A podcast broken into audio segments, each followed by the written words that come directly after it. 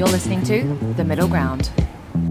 This week's guest, actor, director, playwright, Michael Booth.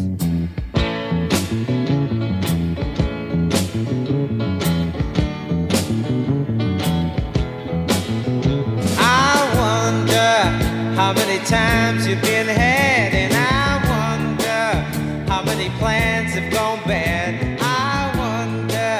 want to go right back to the start. I actually don't know your story. I don't know how you got into acting, and I don't know how this started for you. So, I guess firstly, and the question we always ask our our, our people on the show is like, what was the moment where you went acting, theater, that film, whatever? That's what I want to do. Like, was it a play? Was it a film? Like, was it an experience? Like, what was it?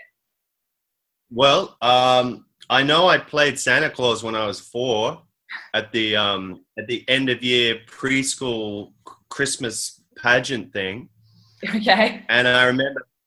So I and I remember, yeah, that, that that's where I belonged, being doing a show, being a show off, or dressing up.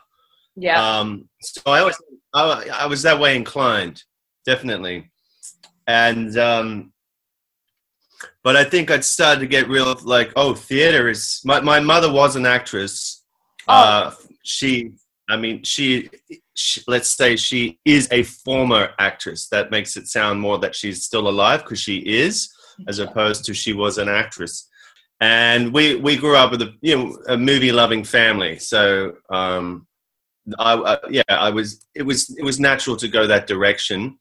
Um, from memory, the a huge impact was seeing Hair. I think I was twelve at the Parramatta Riverside, and it was Terry Serio, who's um, you know a man about on the scene to this day uh, with uh, his radio program and um, and doing stuff. Um, but yeah, he was the lead in Hair, and that was just such an awesome musical. And he was so charismatic and entertaining that I really, well, then I really wanted to do that. But I didn't do much acting growing up. Like I did school plays. That's a couple, like a couple of school plays, and um, and then um, then I did after high school. I knew I wanted to pursue it, and so I did audition for the major drama schools, and I did not get in. Did a, I had friends at New South Wales University? I wasn't there. I was at Sydney University studying to be a maths teacher. really? Yeah, because I like maths and I didn't want to work too hard. Like I didn't have any desire to, to do, um, you know, a medical, de- and a, you know, a, a degree of of of science or anything. Just Yeah. some, and, and it, yeah. I look. I didn't finish the degree. I uh, I started doing plays at uni with my friends, and that became. Uh, I think I did about 12 plays or 15 yeah about 12 plays in in a two year period. Wow. um, so i'd be rehearsing one and then performing one. It just it just became the thing to do. And it was so easy. It had such such good simple facilities to put on a play um, that you could yeah you could just pick your play you get a little budget and you put it on uh, for a, for five nights. Um, and, then, and then through that i got into playwriting and directing. So I was, yeah, I was, yeah, I was doing. So I was about what 19 at the time, and I just got really busy. Thinking, oh, I could write. I can write. I, um, I got into writing because at the time, this is early 90s, and uh, Tarantino was big on the scene in Seinfeld. Um, so I was really into writing like cool dialogue, fun, snappy repartee. Um, yeah, like banter. David Mamet was the playwright. Oleanna had just come out, and that was causing a, sto- a storm, a stir, and a storm. Um, Both at the same time. at the same time, you know, the two-hander, where all the all the words are only on the left side of the page. I love that stuff. So that really got me inspired into how simple theatre can be. It's just two people talking to each other with conflicting intentions. Talking to you makes me want to kind of rap. I don't know. Um, Oh my god, please rap. I'm so into that. I've never I've never rapped in my life, but you know, it's just uh, I don't know. I'm feeding off your vibe, man. Yeah, good, cool. Um, so that's kind of how it started, and I just got really busy with it. And I dropped out. I decided not to pursue my maths teaching career, and uh, a little play I wrote. I um, sent into NIDA. I st- oh, by the way, I was still trying to get into NIDA in those schools, and I couldn't. They wouldn't have me. As an actor, I think I sucked as an actor. right. I think I sucked back back in the day. I just can't imagine you sucking, but okay, go on. Look, I'm just trying to give this drama schools the benefit of the doubt. Either they had no idea or I sucked, or it was somewhere in the in between, or at the time it was just incredibly competitive. I just didn't make the cut. Either way, whatever whatever way it actually went, I was not deterred. I was still like, "Ah, I'm going to do it, and so I uh, audit, apply, sent a play, a script that I'd written, a little 15 minute play to the playwright studio at NIDA, and I actually got into that. So I did that part time for a year, the year after I'd quit my maths teaching dreams. And then that play, uh, I wrote a one act play out of that course. And then a year later, that got, uh, it fell into the hands of Jeremy Cumpston, who at the time was running uh, Tamarama Rock Surfers and had just found a potential venue uh, downstairs at the back of this pub in Woolloomooloo called the Old Fitzroy. This is in 1997. And would I be interested in, in them putting on my little one act play with two other one act plays? And I said that would be pretty cool. And so that happened. And that was the first show ever at the Fitz. Ever? Um, ever. wow, Yeah. that's incredible. yeah. Before it was like before they pulled the bar out there and and like there was a bar down in that space. So that's yeah, that was like a nice entree into the theatre scene. And one of the playwright of the other one one act plays was um, written by Damon Herriman. Um, well, the play was written by Damon Herriman, and so we and then we've been best buds ever since. So Yeah. that's how we met too. So were you? Um, so it was your play. Were you guys acting in the plays too? I didn't act in mine. Well, I don't know why I didn't. For some reason, I chose to bow out from the acting side of things. Crazy. I don't. Yeah, I. I don't understand. I must have had a good reason. I was working full time at the casino as a croupier, so I think I was just trying to make ends meet. Yeah. and thought, no, no, you can put on my play, and I don't need to be in it. But I, you know, my career might have gone a completely different way had I been in it, because a lot of people saw that play, and for the next few years, I wasn't even. People didn't even know of me as an actor. They said, "Oh, you're the you're a writer," and I and I was conflicted at the time, and thought, "No, no, I want to be an actor." So I actually went off to New York a couple of years later and just did a summer program at the Atlantic it was wonderful, absolutely wonderful. It was it was like one of the best summers ever, and yeah, I I felt home amongst the the. Well, I love New York and being feeling part of a, a theater family, and uh, met some great people that are still friends to this day, and and got it just mainly got inspired. Came back and started a little theater company, and started and directed my first like play outside of university, um, which was a play called Spike Heels, which is a terrific play, and we put that on at the Tap Gallery. Yeah, right. So, but when you go to New York, like, was it nice to sort of? I mean, you went as an actor. You went to do the acting program for summer. Right.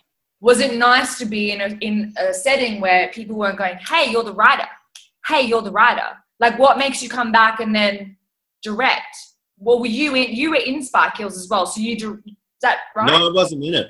You directed. So I what just directed you come, So what makes you come back to Sydney and not act? That's an excellent question.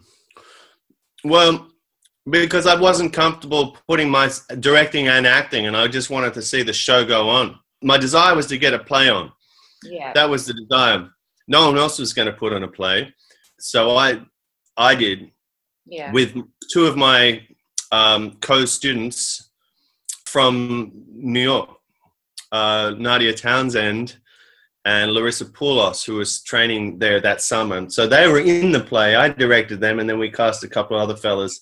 By this point, I'd probably forgotten I was a writer anyway, because I'm, I'm I procrastinated. hadn't written anything else for three years, uh, except a short film. I made a little short film about six months before I went to New York.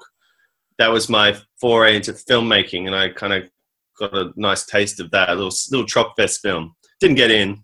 Mm. So, what was your favorite part of New York? And I asked that because I've had, I've, I think every single person I've interviewed has been like, and they've, they've all gone to New York actually, which is interesting. Um, they've all said, yeah, like new, like the program was great, but the best part of New York, I learned the most in this thing that had nothing to do with acting. Yeah. Or was it like Atlantic? That was what I, I learned my shit there. Well, it's been um, it's been uh, uh, almost 18 years since I was there, since that trip, and I would say I'm probably to, to answer your question. What's the what was the best thing about it? Is now kind of caught up with nostalgia. So I'm just going to say the smell and the heat. There's a the heat. You don't have that kind of dry heat uh, that's inescapable on you know that is Manhattan. It's so flat. It's concrete. Every now and then I might get a feeling, a feel, uh, a gust of wind that's hot, and it'll take me right back. So that that was part of the experience. So that and the same with the smell. It's not a pleasant smell, but it's unique to New York. And uh, the, anyway, nostalgically speaking, that's that's what I take away. But other than that, it, it's a place where you feel feel that you can reinvent yourself. No one judges you. There's so many characters there that that you can be whoever you want to be. Do you ever get that feeling in Australia, or not really? Not really. Yeah. Not no, um, not to that extent. yeah. Yeah, it's just not as wild and kooky as as New York. You know, I've always gravitated to the inner west of Sydney, Newtown, and I feel there's kind of a you see more of, uh, diverse characters, if Yeah. you will, from you know just uh, artistic people, homeless people. I get a s- taste of that being in the inner west of Sydney. So okay, so after Spike Heels, is that where? So when you say you made a theatre company, is it the theatre company that still stands today? Um, no, we lasted about three months. We did Spike Heels, and then we at the Tap Gallery. That did quite well though, didn't it?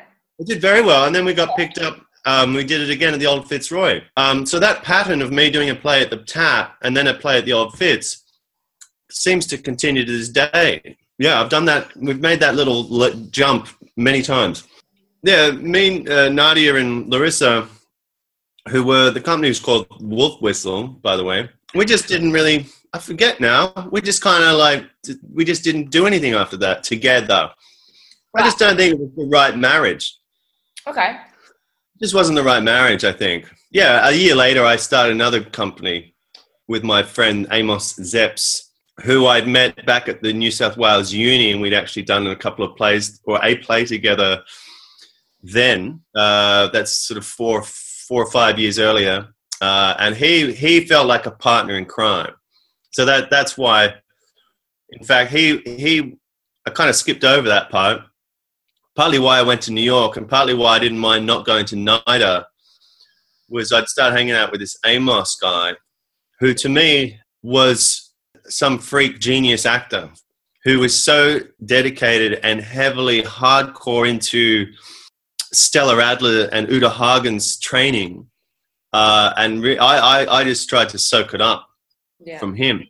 Uh, he taught me a lot uh, about what how to be what, what what it really means to be true in the moment and interesting and detailed and unique and charismatic and specific and that changed my life and i was seeing stuff that he was doing that i wasn't seeing coming out of drama schools so that's why that was what inspired me to go to new york and then in, and then of course what inspired me to disband wolf whistle i'm sure nadia and larissa have their own version of that but and then start another company with Amos, Right. which we called the Group Theatre, which was completely ripping off the original Group Theatre's name from the 1930s in America. So we used their name as an homage to them Yeah. without saying the new or the Sydney Group Theatre. We just went with the Group Theatre. We figured not enough people know the name to kick up a stink. And, and for those who do know the name, would probably not kick up a stink. They'd appreciate the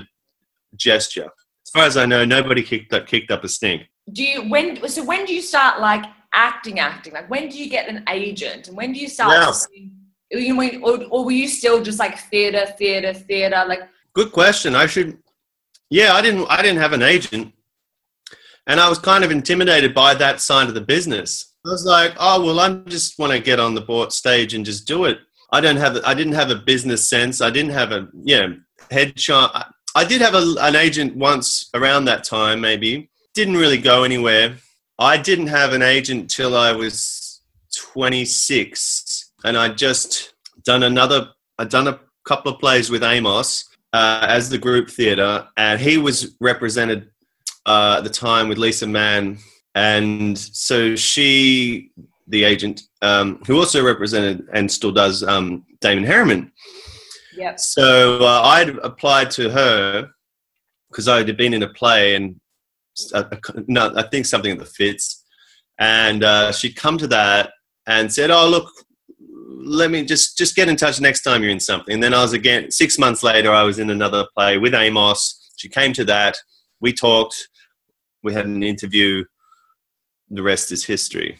But um, and then only then did I start to go up for like castings for commercials and things like that. But yeah, to me, I'd been acting for uh, six years without an agent, Yeah. and not even purs- with no pursuit of the industry whatsoever. Just happily putting on a play or two a year, and and probably out of my lack of drive in that department might have been purely out of fear and like you know oh I'm, am i not really hanging with the big boys? Or purely out of devotion to the arts artistic side and be, being quite happy and stimulated that way. Probably a bit of both. Put too much pressure or put, put devote too much energy to that. Because I just know there's people in my life who sort of are like, oh, well, if I don't have an agent, I can't do anything. What's the Yeah. doing anything until I have an agent? Or I'm just going to do this show so an agent can come. Which to me, I'm like, Yeah. oh, I don't think that's enough of a reason to do a show. Like, it's hard to do a show. yeah well i wouldn't do a show for an agent i treated everything i do as not a means to an end it's the end the whole time during this time i was quite happy um, managing a cinema it just it suited me fine at, at, at probably wasn't so gung-ho ambitious so like well i get to put on my plays and i get to watch movies. And i hang out with really awesome people who are still my best friends.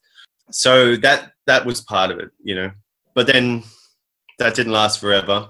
Well i just started getting little gigs here and there. Guest spot on packed to the rafters and you know bits here. Not much not much nothing sustainable long term i still had uh yeah side jobs When did you go to Chicago?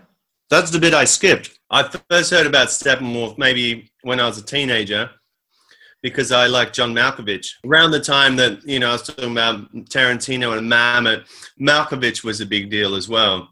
Yeah. And, and I Joan Allen. So this is all nine, these people were sort of bursting into the cinema. Like Joan Allen did The Crucible with Daniel Day-Lewis and they came out of Steppenwolf. So I, I knew about Steppenwolf. And then I'd seen one of the defining moments for me in terms of theatre was set when I was 17 and saw on some Sunday afternoon SBS screening of Sam Shepard's True West with John Malkovich and Gary Sinise, and I thought it was extraordinary. I'd never seen like he. It's so dynamic what Malkovich particularly was doing. It was crazy, and, and I wanted to act like that. So I actually went went to Chicago two years after Atlantic and did the summer school there. I did my little bit in New York and went, oh, I'm going to go back. A friend of mine from the Atlantic did the sh- did Steppenwolf the following year, and he he raved about it. And I said, yeah, okay, I'll do that. Uh, and that very much cemented that I am home in the theater. That's probably what it was. That's probably why I didn't pursue an agent because I was so inspired. The Chicago mentality, because if you think about it, these guys, they're not on the coast. They're not New York and they're not LA. And so not, people in that town aren't scrambling around, you know, with their headshots and they're doing their thing. And there's not that sort of desperation. It's like, no, we're here to fucking put on a play, man. There's a sort of a chilled out feeling and a support and a community that is not as as ambitious to get somewhere. It's like we're already here, dude. And that's what Steppenwolf was. Steppenwolf, I was inspired because they had built this. They were just actors around the age of 20, 21 at university who wanted to put on plays. And that's what I was doing. So I thought, well, that's exact. I'm, and it just reinforced the play is the thing. So I, you don't have to do anything else. So that answer, now I've just explained to myself why I didn't have an agent for so long and didn't care. It wasn't laziness. That's right. How did you transition when you came home? And I only ask that because I, I personally, when I came back from Japan, from Suzuki's company, I found it really hard to transition.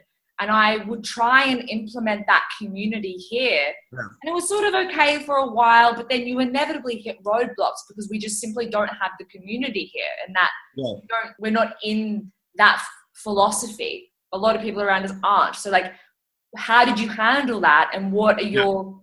what are your tips and ways to protect yourself? Because it's inevitable. It's like post show blues, but kind of worse because it's like philosophical. Yeah, yeah, totally. I came back and went straight into putting on a play. I picked David Mamet, there's that Mamet guy again, sexual perversity in Chicago. So clearly I didn't want to give up on Chicago. My, my fellow students at Steppenwolf had formed, formed a theater company that summer but, and called the Gift Theater Company, run by a guy named Michael Patrick Thornton yeah. who was my buddy that year, I'd actually said I would stay in Chicago and work with them. And I, yeah, they asked me to, and I said yes. And then I think I just, I, I went to Europe. I had made a short film. And, uh, and in the two weeks I was away, I got really homesick and I couldn't, didn't want to face no money, no job, no visa. I went, you know what? I'm going home. I went home, and that could have been the biggest sliding doors moment of my career and life. To this day, I think they were a little, maybe a little bit disappointed because I said I would, but I hit the ground running and formed. That's when I formed the group theatre, right? And we put on sexual perverse in Chicago. And I said, well, I'd rather. I'm happy to do in Sydney what those my friends are doing in Chicago. And so within a couple of maybe yeah by December it was on. Just get the rights, find a venue. Those days we hired out downstairs Belvoir got no money, just put on a credit card, trust you'll pay it, like people will come. I'm a big fan of Field of Dreams. If you build it, they will come. And they did. So I didn't have, that's, uh, that was the transition. And that was the beginning of 2002. And then I, that year, I, it was, I decided it was time to write another play. That play was, you know, I just lip lip read you there. I couldn't hear you, but I know you said, and what was that play? That play was called Smell the Roses, a two hander with all the writing on the left side of the page. Yeah. About a therapist, a female therapist, and her male patient. The male patient was a bit of a having marital problems, but he had fallen in love with the therapist. She, of course, suggested that was transference uh, and wasn't real, but he was so convinced that it was real, it became a battle about him trying to seduce his therapist and, and her being pressed to break professional boundaries. And we did that the following year at uh, downstairs Belvoir again as a as a as a double bill with another play that I acted in that time. So because I was keen to do some acting. So I get what I want to know, and I think is really important for actors to know. And I think your story is awesome because I think, well, I certainly felt this when I met you. I was like, oh, Boothy just must have like gone to acting school and gotten an agent immediately and been working, working, working. Like people just make assumptions, right? Yeah. It's awesome to hear your story because it's like you go the back way and that's totally okay and almost preferable, right? Yeah. So obviously, but there are times where there's like dry spells or, you know, you work heaps and then nothing. You work heaps and then nothing what yeah. do you do? What do you do in those times? Like, how do you stay active? How do you not lose faith? How do you not spiral? Yeah. Well, I always, I, I think I've always had to have a project on, always. I think the longest I've gone without some semblance of a project in motion has been about oh, two weeks. And that that's like, oh, what am I going to do now? Oh, I should actually get back to writing that thing that I've been sitting, whatever it is. I feel very lost if I'm not doing something. So I did this play, uh, sorry, this TV series called Wonderland, Yeah. and um, when I auditioned for that for a regular role on a series, and felt very good about the audition, and it, that audition came a couple of weeks after I'd audited Larry Moss, and I had a kind of a kick in the pants about putting in a little bit of extra effort into script analysis for a scene, and it paid off. And for the first time ever, I quit the day job and could could support myself indefinitely as an actor. It was a good feeling. And I was only 36, something that William H. Macy, who was a guest speaker at Atlantic when we were there, he said it takes it takes tw- about 20 years to learn how to act really well. And a lot of you won't be in here doing it in 20 years. And th- that 20 years is not up yet. So i feel like oh i'm still i'm still yet to graduate into the rank of like exceptionally good so I, that keeps me inspired that attitude I love that because then it's like a consistent apprenticeship and it's not it is I think it's hard right now because I've particularly like our generations, I feel like we're the two minute noodle generation. I had a movement Mm. teacher who would always say that to me. You're the two minute noodle generation. Like you want everything now you don't do any work Yeah. for it. yeah And it's like you're not comfortable doing work for it because you're taught by me, social media or the news or whatever that you don't have time. You have time. Yeah. yeah. Well, when I, the thing that really uh, affected me was uh, when I was in uh, Steppenwolf, um, was watching this our teacher actor Austin Pendleton do Uncle Vanya at the time and to this day probably the best thing I've ever seen. And certainly his acting just was exactly the kind of acting that I'd always dreamed of seeing or doing and he was doing it. And it was so beautiful and simple and wonderful. And he was 60 61 at the time and I thought wow I'm watching a master actor a master and I thought if I could be 61 and that good, I'd be happy. That's a life. That's a life devoted to this thing. So I felt like, well, okay, the pressure's off. And I asked Austin, like, when you know, specific questions about his performance. How did you have, you know, that moment? How did you play, know to play it like that and so simple? And he he kind of just smiled and said, "Oh, Boothy, I, I mean, I didn't get that until I was well into my 40s, probably not even into my 50s before that penny dropped." you know don't worry you know you're fine yeah so i kind of have have had that attitude as well that look if things aren't i mean to be yeah to be 35 and still not not be able to quit to quit your day job to some that would be suicidal like Yeah. depressing like what am i doing with my life and i had those moments but what's driven me is that i've just always been obsessed with acting on a philosophical and scientific trying to understand this craft thing it's fascinating I think it's important to talk about this, particularly the moment, arts funding cuts. And like, I Yeah. totally get the argument that, oh, we should still be putting stuff on. But I personally think, you know, younger generations coming up, cellularly, inevitably, they're going to think that making art and putting plays on is stupid or second rate because if the government's cutting money and we're not doing, like, Yeah. you know what I mean? It's, Yeah. it's inevitable. So, why, in your opinion, is theatre important? well it, I, there's something about it being so immediate that I, I think is will can't be replaced. If someone is in the same room with you, uh, that that has a, a, a galvanizing and organic feeling that that uh, no medium, other medium can can provide. Yeah. Look, as far from my, where I'm coming from and the kind of work that I've done, theatre being topical has always been a thing. Has for generally speaking about theatre, but not never necessarily something for me. You know, I think when theatre is good, it's just better than any other medium. It rocks your world, and you never forget it. And it becomes a moment in your life. Like I remember that night I saw that play, uh, and and a lot of people who don't go to the theatre have that same experience when it's good you know they're not regular theatre goers but doesn't mean that when if they would still like it if they saw something that was good. And there'll never be a shortage of actors wanting to, to, to act on stage. It's the best medium to act in i think. The writing's always better. I mean not, not always but generally you know you get to you get to act unbroken. The scenes go for 20 minutes. There's no cuts. There's no repeats. It's it's you get rehearsal time. It's yeah there's nothing it just there's nothing better um, what do you think is the biggest challenge facing actors now?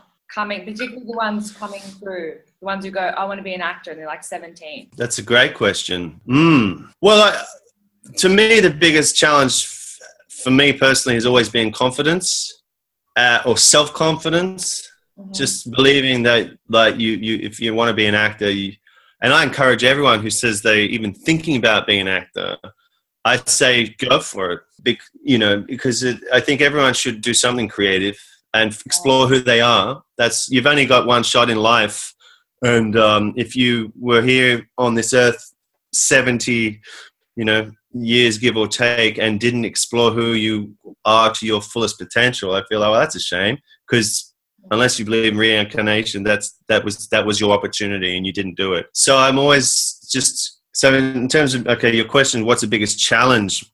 Yeah, I still think the challenge is fear, self doubt, Mindset. mindset. The biggest challenge would be with the bombardment of, of YouTube and what have you. I think there'd be f- bad role models. I don't think actors should aspire to be good looking and glamorous. And with so much fame being the thing, it would. I think it's going to be damaging for for a lot of people who who might not think they could be an actor because they look a certain way Mhm. perhaps.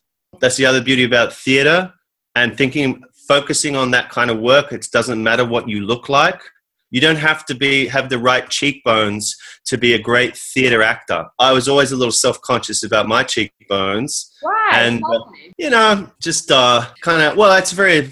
It's probably why I always have sideburns and beards. It's fun. Uh, my my face is like Mr. Potato Head. You can put, change it around and make other characters out of it. But anyway, yeah, I guess that's the challenge to be seduced by. Nowadays, more and more actors are going to LA. There's this. Uh, it's easy to do self tapes, pilot season. Not that I'm.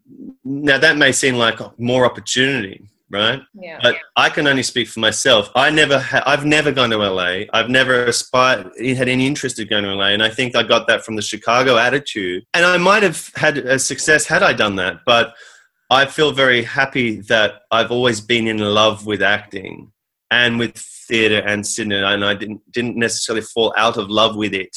And so it's just very important to know to be in love with it. I think that's key. You must be treat it like a marriage and be a good spouse. Don't don't just say what can acting do for me, but what can I do for acting? And understand your your ambition and and hopefully it's something other than fame. I mentioned earlier that you directed the best play I've seen all year. Or last year. too Was it kind. last year? I'm losing track of time. Yeah, in the in the all year in the last twelve months. In the last 12 months, you directed the best play I've ever seen. And you wrote it too. Yeah, yeah, I co-wrote it with my, my buddy Alistair, who I run the theatre company with. And what's your theatre company now? Cathode Ray Tube. And wh- where did that name come from? I saw a production of The Great Gatsby at the Sydney Theatre. Um, it was called Gatz.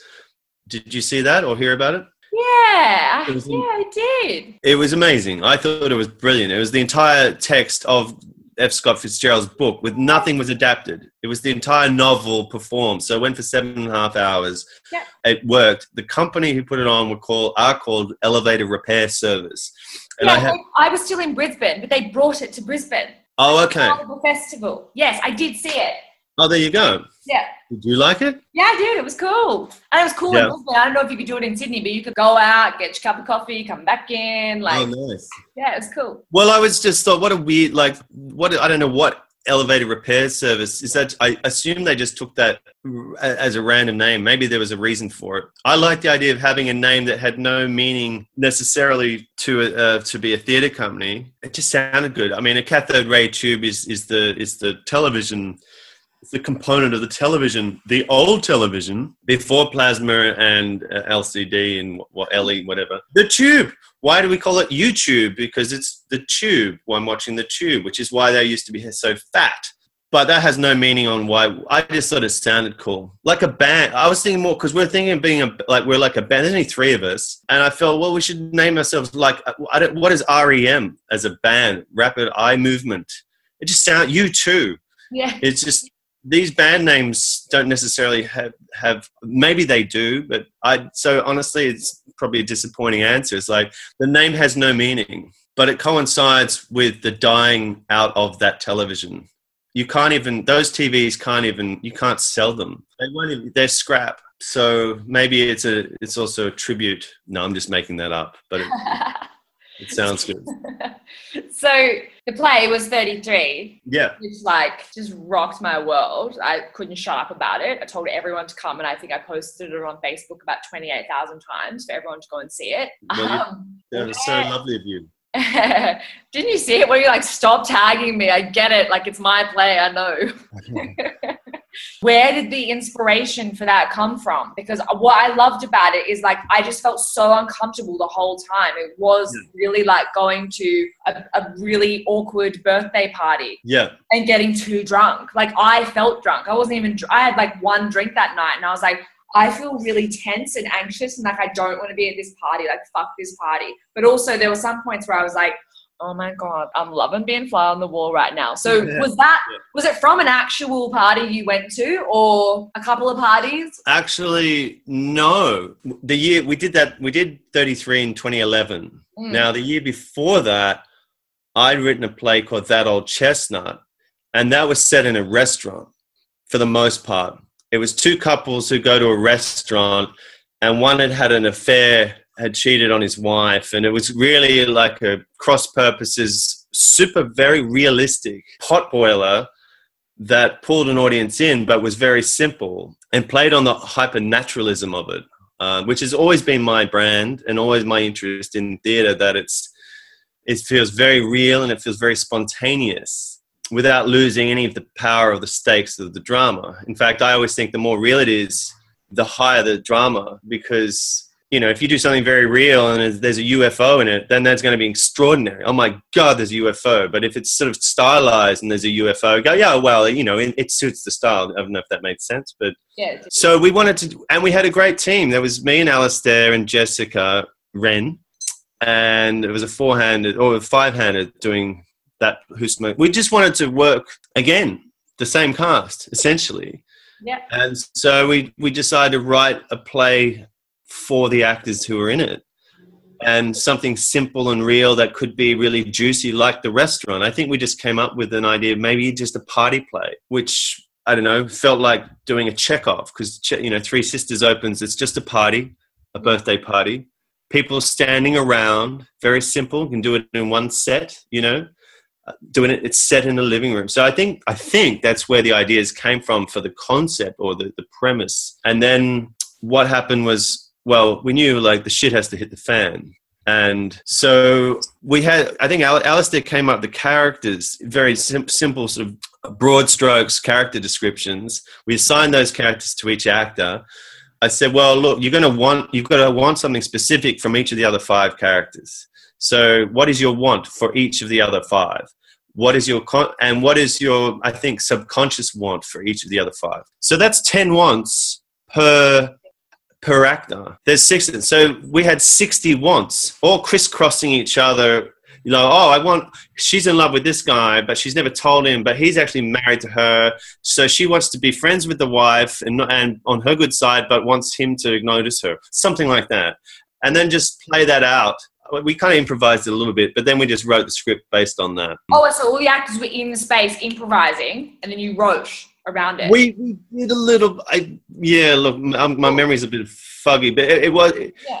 We didn't do much formally improvising, but I think we maybe talked it out, played it out, just or at least they came, they brought in what their wants were to would be, and it just sort of then it almost wrote itself. So Alistair went away, and we fleshed out a, a draft, and then tweaked it over a few months, and then it was on at the famous Tap Gallery. What I love about it is I feel like it's quite universal. So how was the response in 2011 in comparison Yeah. to 2016? Very like in terms of its themes, and you say universal, definitely. Yeah. I just feel like it's something you could pick up like in any year and it would still just be relevant, relevant, relevant, relevant. Like, Definitely, I think the themes are uh, are, are universal. They're they're talking about getting older and marriage and responsibilities and work and drinking too much and and I think it was very rela- universal and relatable because we, we the characters were very well. Some were based on people we know, right. maybe extension of the original actor or uh, friends we know.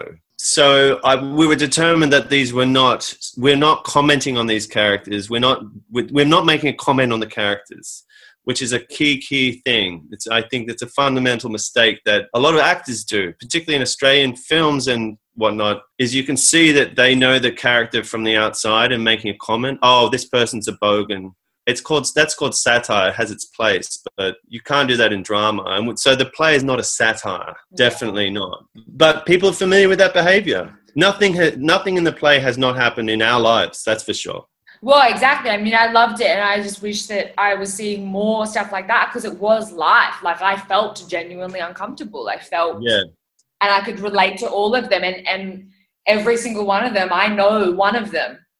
I Yeah. have one of them in my life, which is so cool, and I'm sure.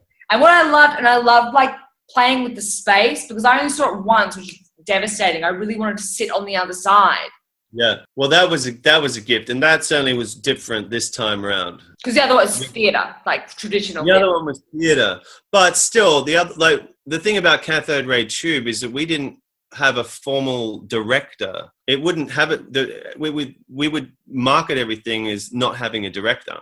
Right. Okay. Interesting. Why? Well, because I don't like. I, I've got a- I've got issues with authority.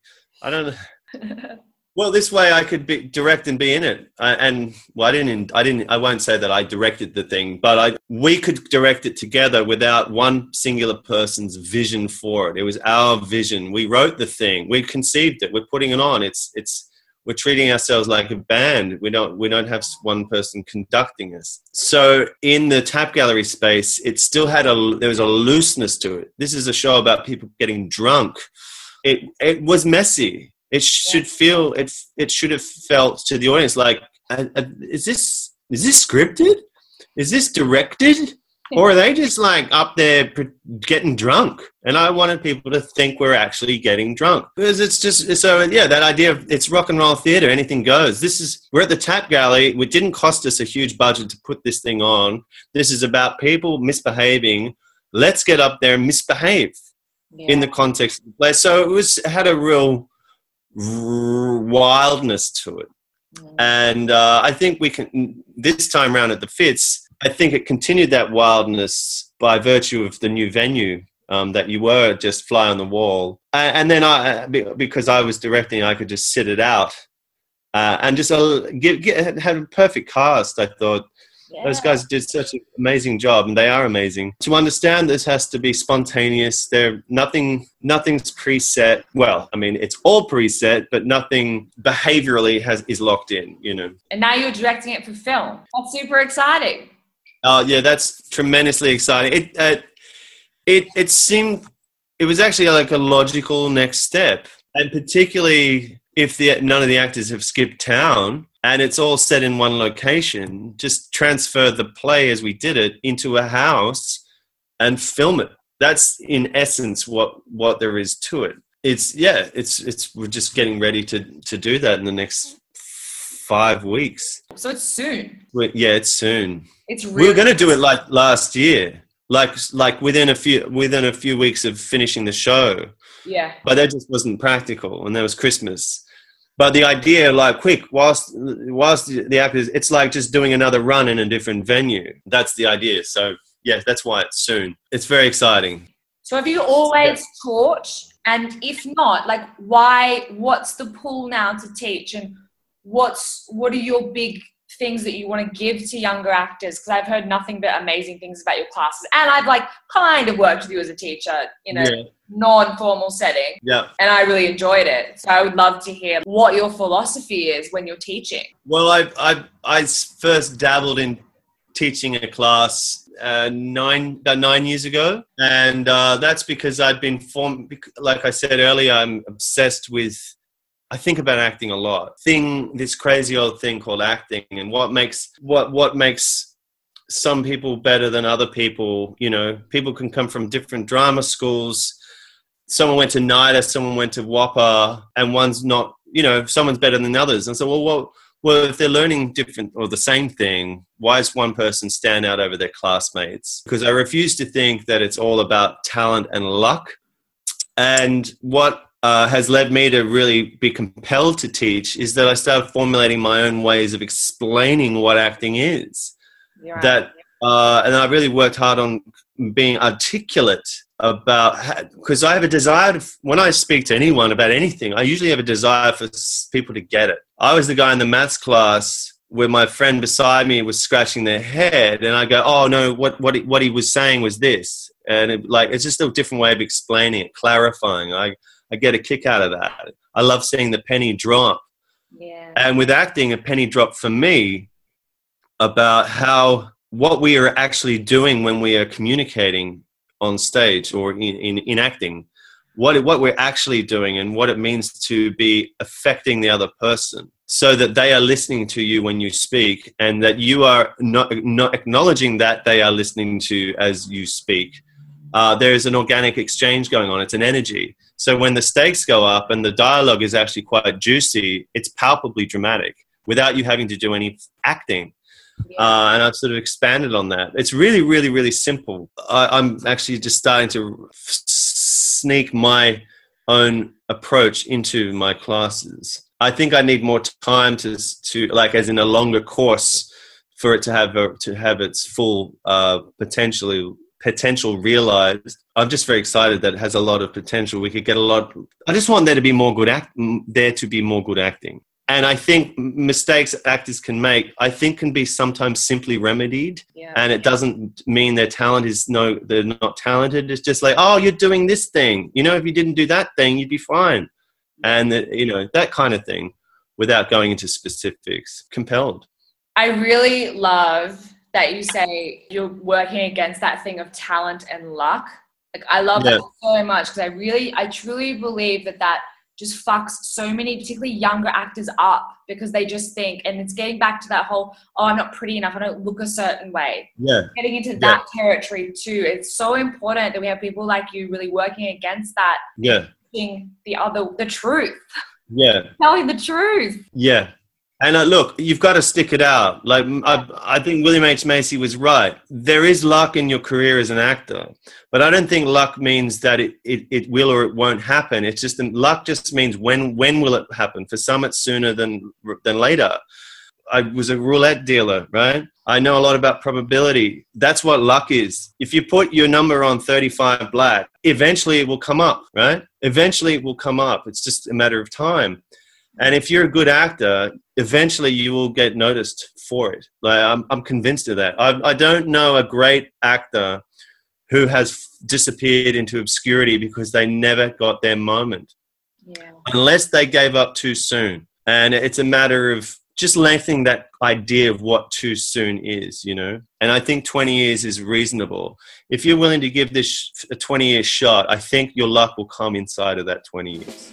In fact, I promise it.